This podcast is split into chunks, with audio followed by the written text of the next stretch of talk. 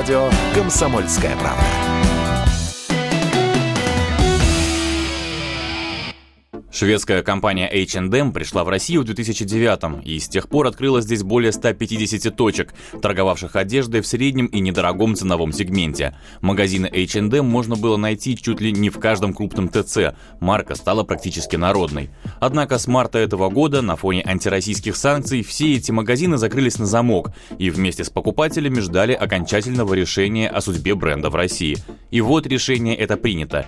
H&M свой российский бизнес сворачивает, а остатки продукции реализуют в ходе распродажи, которая стартует 1 августа и ради которой магазины временно откроются. Очевидно, решение было непростым, ведь Россия для компании была лакомой частью их мирового бизнеса, сказал радио КП Иван Федяков, директор информационно-аналитического агентства «Инфолайн». Компания H&M, безусловно, как бы является одним из лидеров э, российского рынка. Э, входила там в топ-5 крупнейших продавцов одежды, причем одна из немногих сетей, которая активно прирастала в, ну, во всех показателях. И по итогам прошлого года у них выручка была на уровне где-то 70 миллиардов рублей.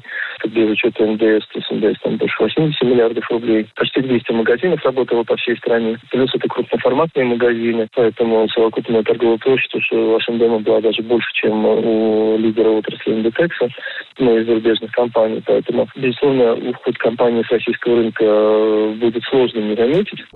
Как и магазины H&M, в марте в России закрылись торговые точки компании Inditex, владеющей такими популярными брендами, как Massimo Dutti, Zara, Pull&Bear, Ойша, Бершка и другие. Будут ли у россиян способы приобретать их продукцию, мы спросили Ивана Федякова из агентства «Инфолайн» часть, э, конечно, потребители переключатся на другие э, товары, как бы, да, под другими марками. В этом смысле спрос на одежду он достаточно эластичен, в отличие там, от автомобилей и другой какой-то сложной техники. Здесь, конечно, есть возможности маневрировать. Но в то же время у нас есть замечательный э, закон, который позволяет параллельный импорт, то есть без налогов можно будет вводить тот же самый хорошо известный товар из-за рубежа.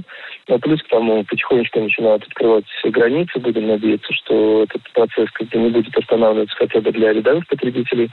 А уже сейчас э, десятки тысяч, я думаю, что в ближайшее время сотни тысяч э, жителей, там, не знаю, допустим, северо-западного региона поедут в Финляндию для того, чтобы покупать э, в том числе как бы одежду марки H&M, потому что она там будет представлена и, соответственно, будет возможность э, ее там приобрести. Поэтому э, фактически мы возвращаемся в э, такие 90-е, начало нулевых, Подобно H&M, ранее российский рынок покинул шведский мебельный гигант IKEA, устроив на прощание распродажу. Правда, не в магазинах, а лишь онлайн. Сейчас российские СМИ сообщают, что обеспечить спрос россиян на мебель, как в IKEA, готовы российские фабрики, ранее работавшие на шведского ритейлера. Василий Кондрашов, Радио КП.